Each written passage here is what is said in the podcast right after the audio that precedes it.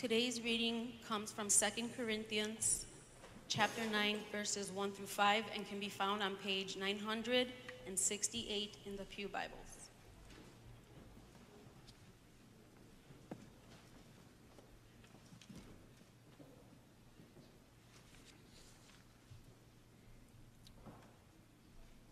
Now it is superfluous for me to write to you about the ministry for the saints, for I know your readiness, of which I boast about you to people of Macedonia, saying that Achaia has been ready since last year.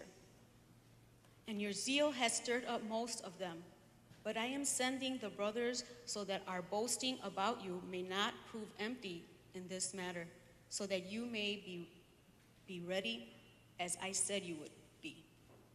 Otherwise, if some Macedonians come with me and find that you are not ready, we would be humiliated, to say nothing of you for being so confident. So I thought it necessary to urge the brothers to go on ahead to you and arrange in advance for the gift you have promised, so that it may be ready as a willing gift, not as an exaction. This is the word of the Lord.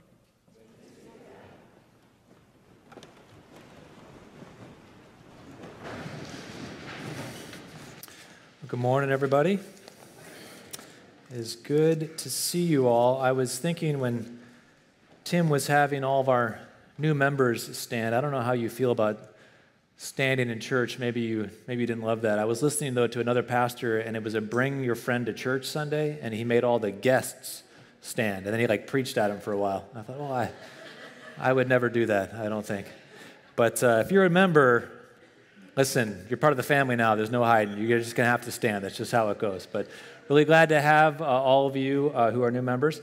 And uh, but I'll tell you who I am going to embarrass uh, this morning um, is Pastor Todd and Katie are with us this morning. Where are you?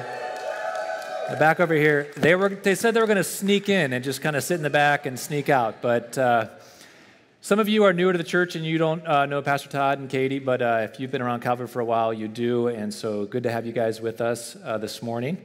And uh, make sure you say hi to them uh, if you get a chance. And uh, but good, I see Todd all the time because of my work with the Center for Pastoral Theologians, but you guys don't get to see him all the time. So good to have you guys here. All right, so this morning we're continuing on in our sermon series on Second Corinthians, yet always rejoicing. And for the past number of weeks, we've been focusing on a relief effort that Paul is organizing for the poor back in Jerusalem, and that's the theme of chapters 8 and 9 of Second Corinthians.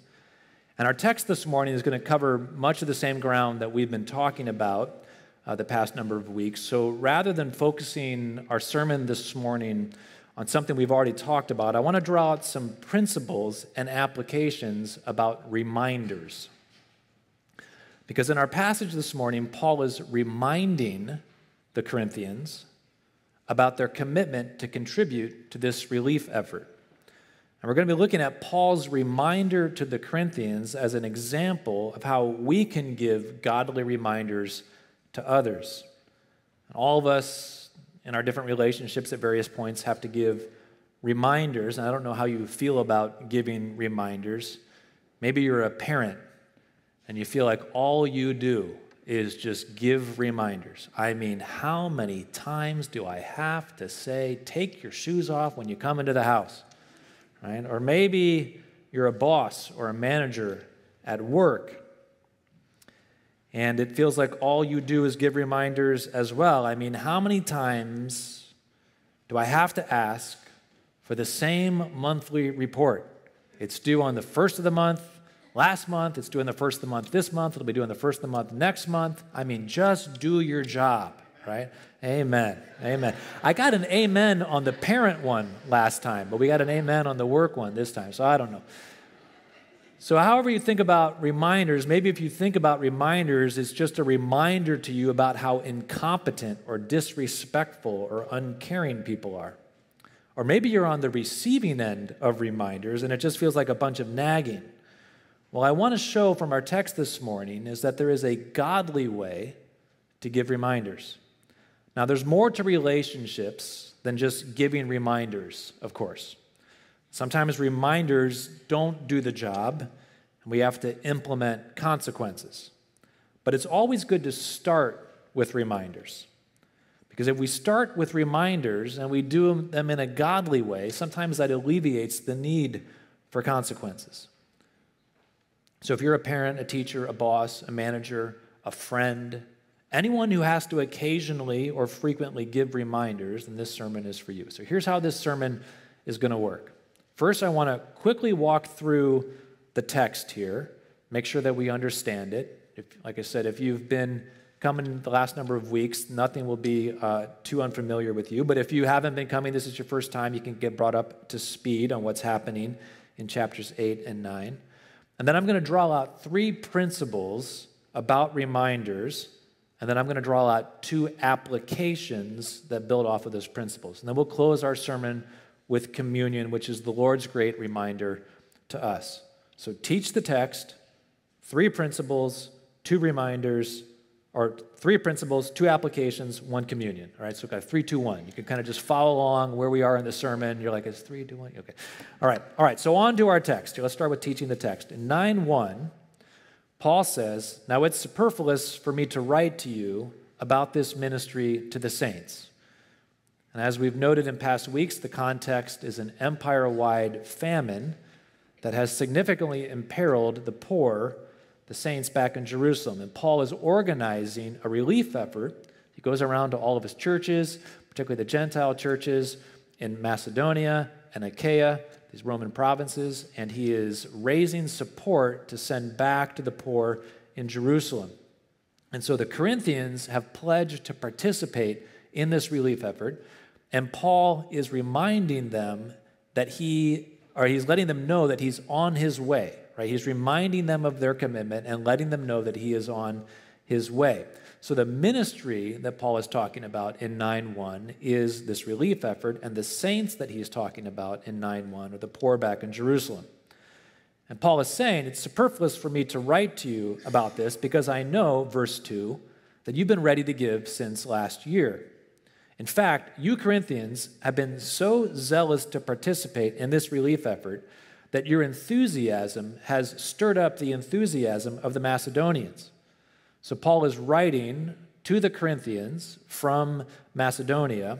And as we saw back in chapter 8, early chapter, uh, chapter 8 there, verses 1 through 3, the Macedonians have been so inspired by the zeal and the enthusiasm of the Corinthians that the Macedonians have begged to contribute to this relief effort when they really didn't have much to give at all. And Paul tried to discourage them initially, but they begged earnestly to be able to contribute to this relief effort, and they gave above and beyond their means. So in verse 3, Paul says, I thought it would be good for me to write to you so that all of our boasting about you might not prove empty, because I want you to be ready, just as you said that you would be. Because otherwise, verse 4, if some Macedonians come with me and find that you're not ready to give, well, that's going to be embarrassing for both of us. So I've sent Titus and the brothers on ahead, verse 5, so they could get everything arranged so that you can all give just as you promised that you would give, and you won't have to give unwillingly or caught off guard or as an extraction, exaction. So basically, Paul doesn't want to show up in Corinth with some delegates from Macedonia, find the Corinthians wholly caught off guard and unprepared to give to the relief effort, because after all of Paul's boastings, about the zeal of the Corinthians to the Macedonians, if the Macedonians came after giving so sacrificially, that was going to be really awkward for everybody. So basically, Paul is reminding the Corinthians about the relief gift so they aren't caught off guard. All right, so that was teach the text. Now we go to our three principles, all right? Our first principle is this godly reminders are necessary. Godly reminders are necessary. Two things stood out to me as I was reading this passage. First, on the one hand, Paul says that it's superfluous for him to write to the Corinthians about their participation in the relief effort. So the Greek term translated here as superfluous has the idea of excessive or abundant. So Paul is saying that his written reminder here to the Corinthians is excessive. It's a bit extra, as the kids say nowadays. And Paul says in verse 2 that he knows the Corinthians, he knows their readiness, he knows their zeal. And at the end of chapter 7, he tells them that he has complete confidence in them. So, on the one hand, he has complete confidence in them. But then on the other hand, here he is writing to remind them anyway. And the fact is that he's both confident in them and writing to remind them, and that stood out to me. Why did Paul write a reminder if he already had complete confidence in them? Maybe my first thought was, well, maybe Paul didn't really mean what he said. He really wasn't being totally sincere when he said it was superfluous for him to write in advance. Or maybe he didn't really mean it when he said that he knew their readiness and zeal, or that he didn't really mean it when he said he had complete confidence in them. But I think Paul was being sincere. Back in 8, chapter 11, Paul encouraged the Corinthians to finish the gift so that their readiness in desiring to give might be matched by their completing it. Because Paul knew that sometimes, even when we have the best of intentions, even when we have every desire to make good on our commitments, we can still get sidetracked and not follow through. So, the person that we keep meaning to call, and that we really do want to call, still we haven't called. Or that home project that we really want to get done, and we really do want to get done, still remains undone. And we all know what it's like to know that something should be done, really want to do it, and yet get sidetracked from following through on it. And there's often, often, sometimes there is, but there's often no ill will in any of that. Sometimes we just need a reminder to help us get back on course or to stay on course. Some of us need less reminders than others. Some of us need more, but let him who is out without need of reminder cast the first stone. Right? We all need reminders. So if you feel like I should never have to give reminders, or you feel like I should never have to get reminders, just remember that we all need reminders sometimes. Even the psalmists remind the Lord of his promises. I don't know that the Lord needs reminders in the same way that we need reminders, but the point is that all of us at times need reminders.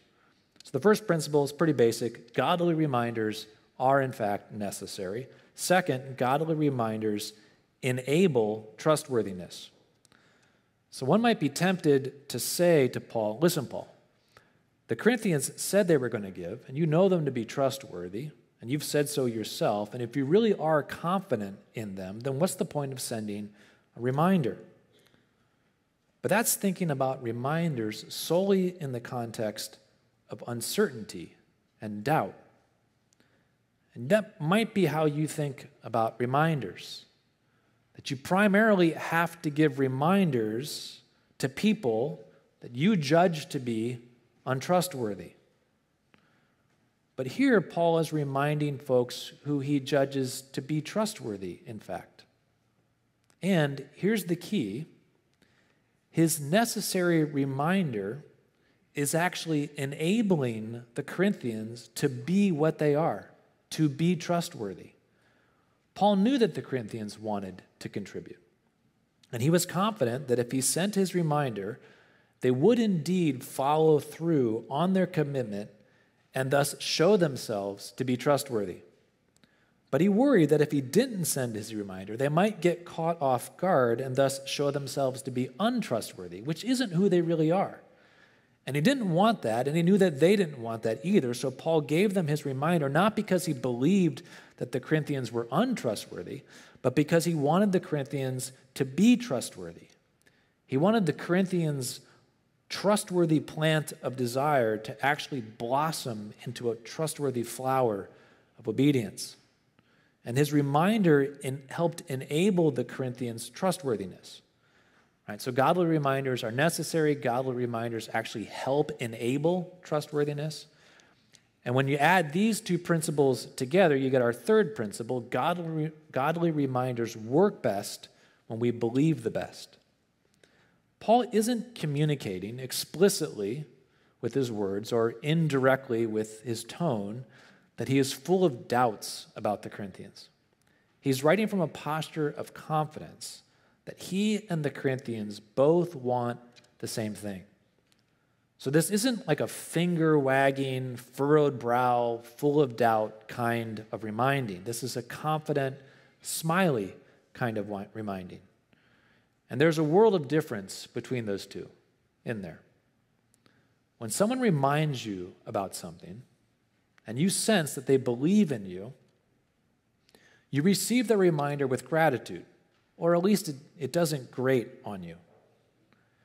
But when someone reminds you about something and you sense their doubt in you, or that they are already prejudging you as having failed, or you sense that they assume you don't care about whatever the issue is, the reminder often has the exact opposite effect. And kids, am I right? Am I right here? Because when we parents remind you about something as though we have no confidence in you, did you make your bed? Stay after your homework. Don't forget about your college applications. If our reminders are full of judgment and doubt, they often make our kids want to do the opposite whatever it is that we're reminding them about, even if they've been inclined to do the thing before we reminded them. So, godly reminders are necessary. Godly reminders enable trustworthiness. Godly reminders work best when we believe the best. And now we move on to our two points of application. Here's the point, first point of application give good faith reminders. It's often the case that we get what we expect. If we give reminders in doubt and judgment because we believe others to be untrustworthy, people that we are reminding, we believe them to be untrustworthy, we very often create the very untrustworthiness that we're afraid of. I doubt you and I judge you to be untrustworthy. And so I throw my reminder at you in that tone, and you can sense my doubt and judgment, and you resent it because no one likes to be doubted. And so, in your resentment, you are resistant to whatever it is that I'm reminding you about, and you prove yourself untrustworthy, which causes me to doubt you even more, and on and on and on it goes. And this becomes a pernicious loop where bad faith reminders breed untrustworthiness, which breed resentment, which breed untrustworthiness, which breeds more bad faith reminders, and we get caught in a pernicious loop. And this can especially happen with parents and children. I'm going to focus in for a moment here on parenting, not because this sermon is about parenting or because parents are the only ones who have to give reminders, but because it's in the parent child relationship that the points I want to make become most clear.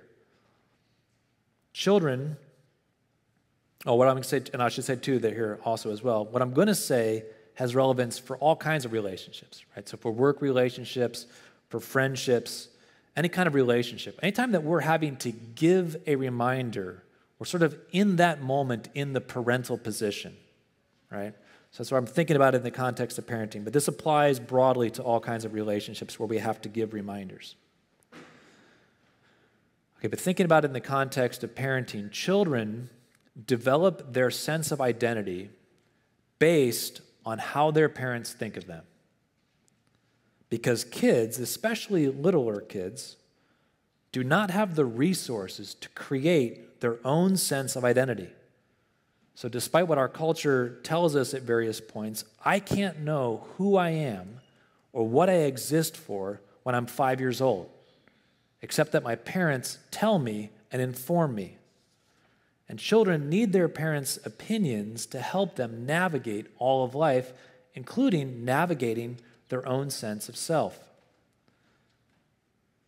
So, parents, if you think your kids are rotten, guess what? That's what they'll become. Because they're drawing their sense of self from your sense of their self. And how we remind them about things is all wrapped up in this. When we remind our kids from a posture of doubt and judgment, they hear our doubt and judgment. And then they receive our reminder as a negative assessment of what we think of them.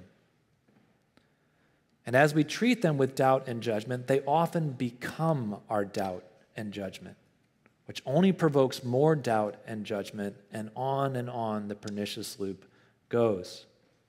And this works the same way, though perhaps not as dramatically, but it works the same way in all relationships. If we issue bad faith reminders, we often get bad faith remind, get bad faith responses. But if we issue good faith reminders, we often get good faith in return. Very often, not always, but often, when I act towards you with confidence and give you a good faith reminder, even if I'm not entirely sure that you deserve it, but I give you the benefit of the doubt and I give you a good faith reminder, often that inspires you. You feel affirmed and you want to prove yourself trustworthy. And when you act then with trustworthiness, it becomes easier for me to act with confidence towards you the next time that I need to remind you about something so that my next reminder is more easily given as a good faith reminder, which makes you feel more affirmed, and on and on it goes, and not a pernicious loop that takes us down, but a beneficent loop that takes us up. So, parents, pastors, bosses, managers, friends, nothing wrong with reminding people to follow through on their commitments. We all need reminders now and again. And reminders actually are gifts, they enable trustworthiness. But when we're giving our reminders, we should do so in good faith, believing the best in the people that we're reminding. Right, so that's our first point of application. We should give good faith reminders. But what do we do if we are doing our best to give good faith reminders, but the person we're reminding just constantly keeps dropping the ball. How do we keep our reminders from becoming judgmental and nagging?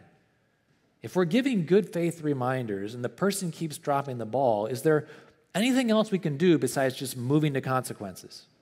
Are our only, con- are our only options nagging and judgment or consequences? I think there's more that we can still do to continue giving a good faith reminder, and that leads to our second point of application give God faith reminders. Now, everything I've said up to this point in the sermon has, I pray, been true. It's from the Bible. But this is nothing that you couldn't have gotten from a good secular therapist. There's nothing inherently gospel about any of it. Reminders are necessary. Reminders enable trustworthiness. Reminders work best when we believe the best.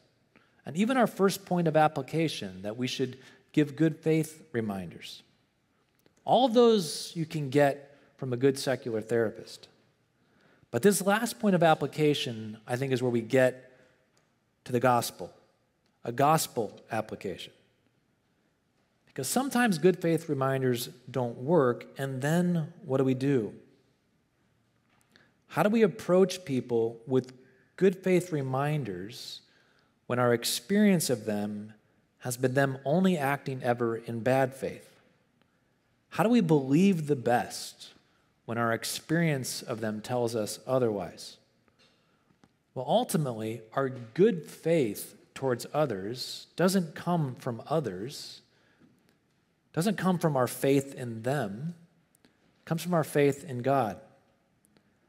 Our ability to have a positive, confident posture towards others doesn't come from our confidence in others, it comes from our confidence in God. If you're in a bad cycle with one of your kids, or an employee, or a friend, whoever it might be, one of your relationships, and all of your reminders have soured into nags, to nagging, the way to break the cycle is not fundamentally by believing the best in your kid or your friend or your employee or whoever, but by believing the best in God. So think with me for a moment. Hopefully, you have been thinking with me for the last 20 minutes or so. And if you haven't, this is the time to start thinking with me. Again, I want to use the example of parenting because I think it helps to make the case or to draw the point most clearly. But you can, we can apply this then to all of our relationships. But when, when my parental nagging My parent, sorry, let me say this. Let me try this again. When my parental reminders, my parental reminders turn into nagging or judgment, what's going on with that? What's at the heart of that? I need or I want my kid to do something. Parents do.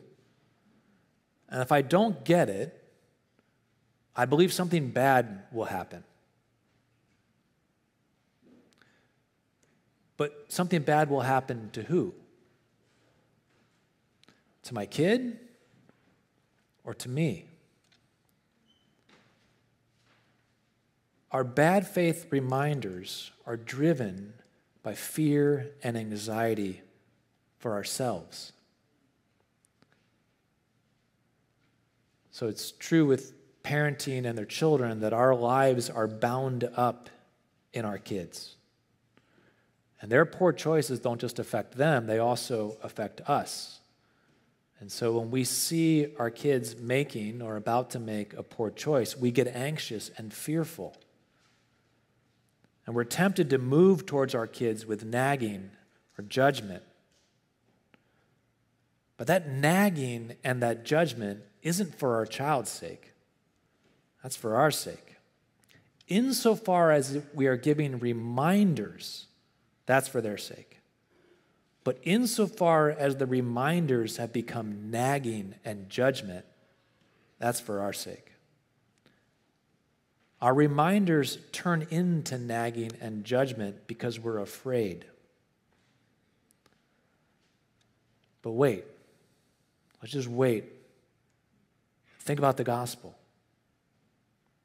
What if right before we spoke, right before we gave our next reminder, we took a deep breath and we remembered that the Lord held our kid in his hands? and that He holds us in His hands.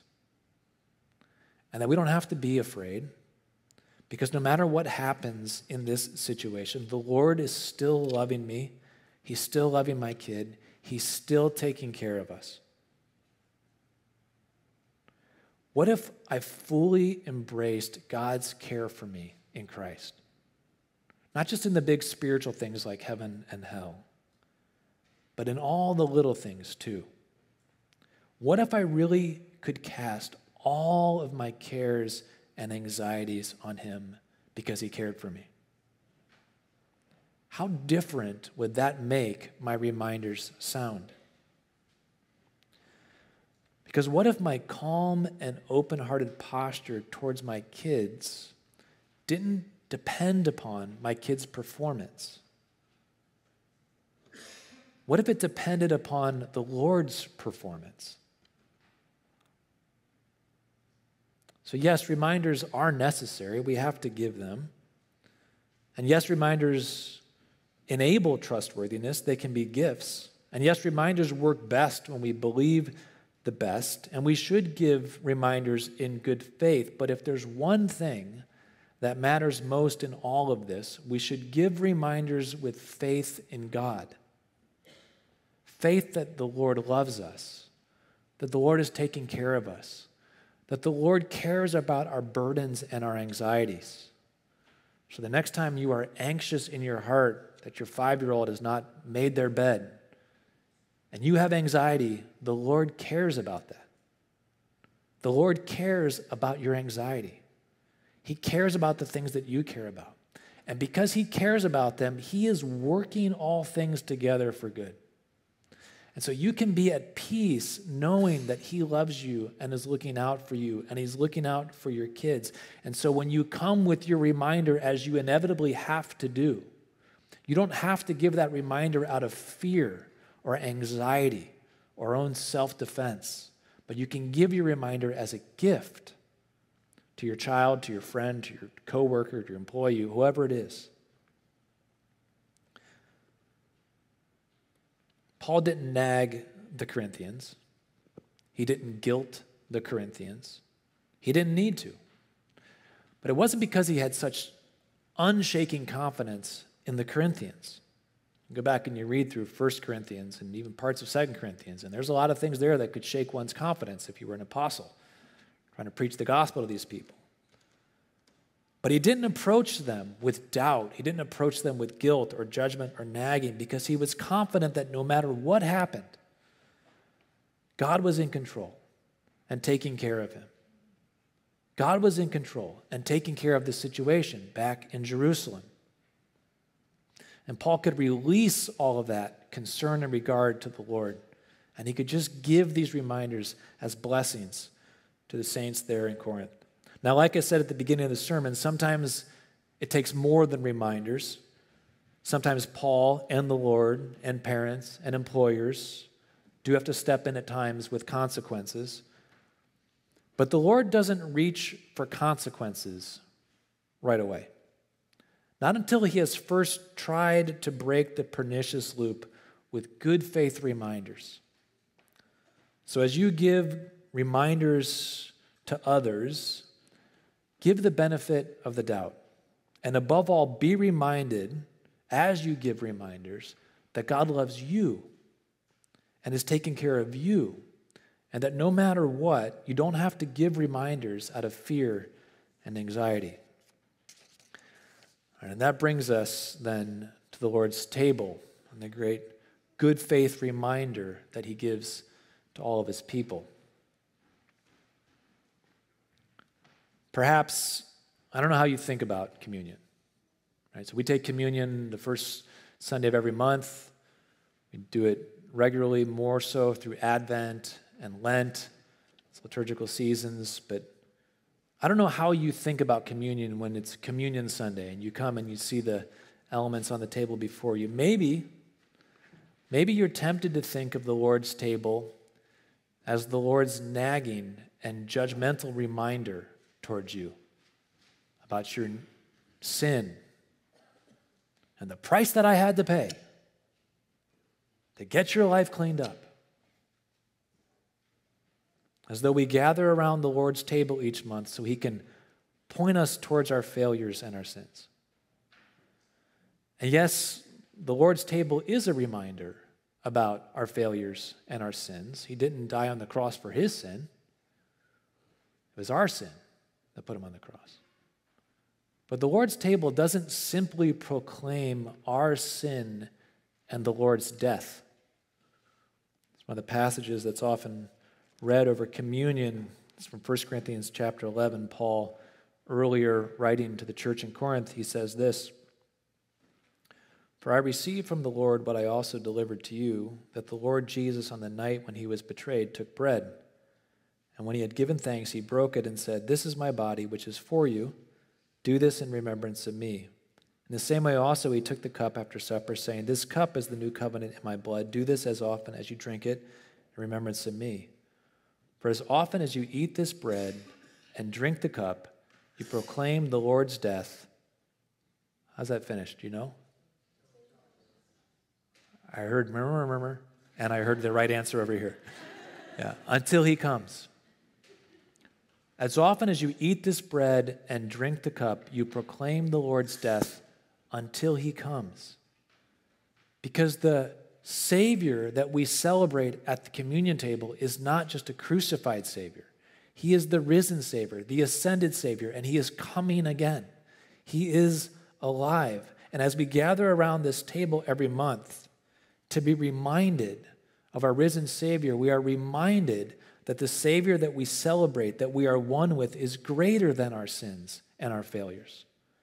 That his life was not only given for us on the cross, but was raised for us. And we participate with him in his resurrection. And that we live because he lives inside of us.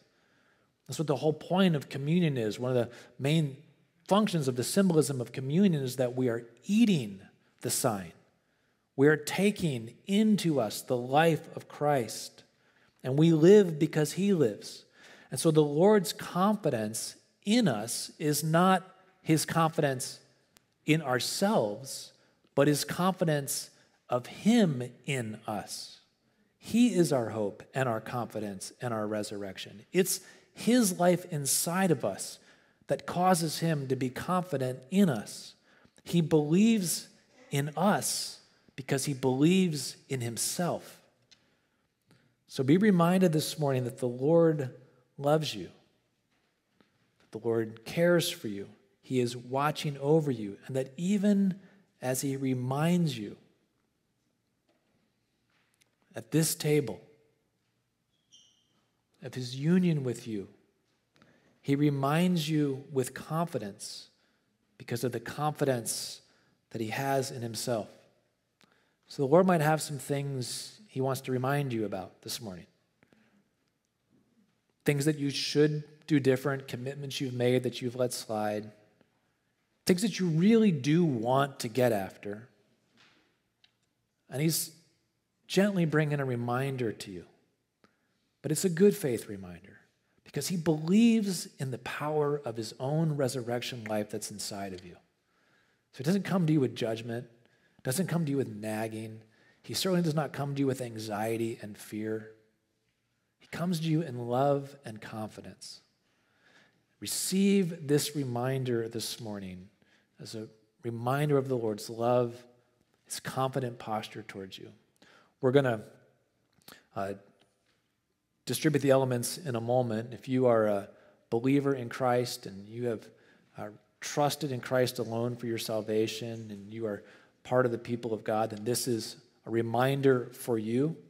If you are not a believer this morning, we ask that you would respectfully let this, uh, the elements pass as they are distributed um, out of respect for what this means for us as believers. But I would invite you as well, even as a non Christian, to think about the invitation that God extends to you in Christ. He wants to welcome you into his family, to put his life inside of you so that you can have the confidence that He has in Himself, not only for the life to come, but also for this life. So we're going to distribute the elements here in a moment. We'll ask you, all of us to hold them together. But let me pray for us, then I'll invite the servers to come forward. Father, thank you that you have given us Christ, who is the great reminder to us of your love for us. And that you give him to us not with a scowl on your face or frustration. There's no judgment in your reminders. But that you give us Christ freely and with love. God, I thank you that you do remind us at times with things that we have committed to do and we lose track of and you want to bring us back to. But thank you that you don't remind us with judgment. God, I thank you too that sometimes, even when you have to step in with consequences, if it comes to it, you do that too, but even that you don't do with judgment. God, we thank you that you love us, that you care for us, and that you believe in us not because of us, but you believe in us because of the power of your own risen life. So help us, Lord, as we partake of this table to connect with you and to meet with you in whatever ways you want us to. We pray this in Jesus' name.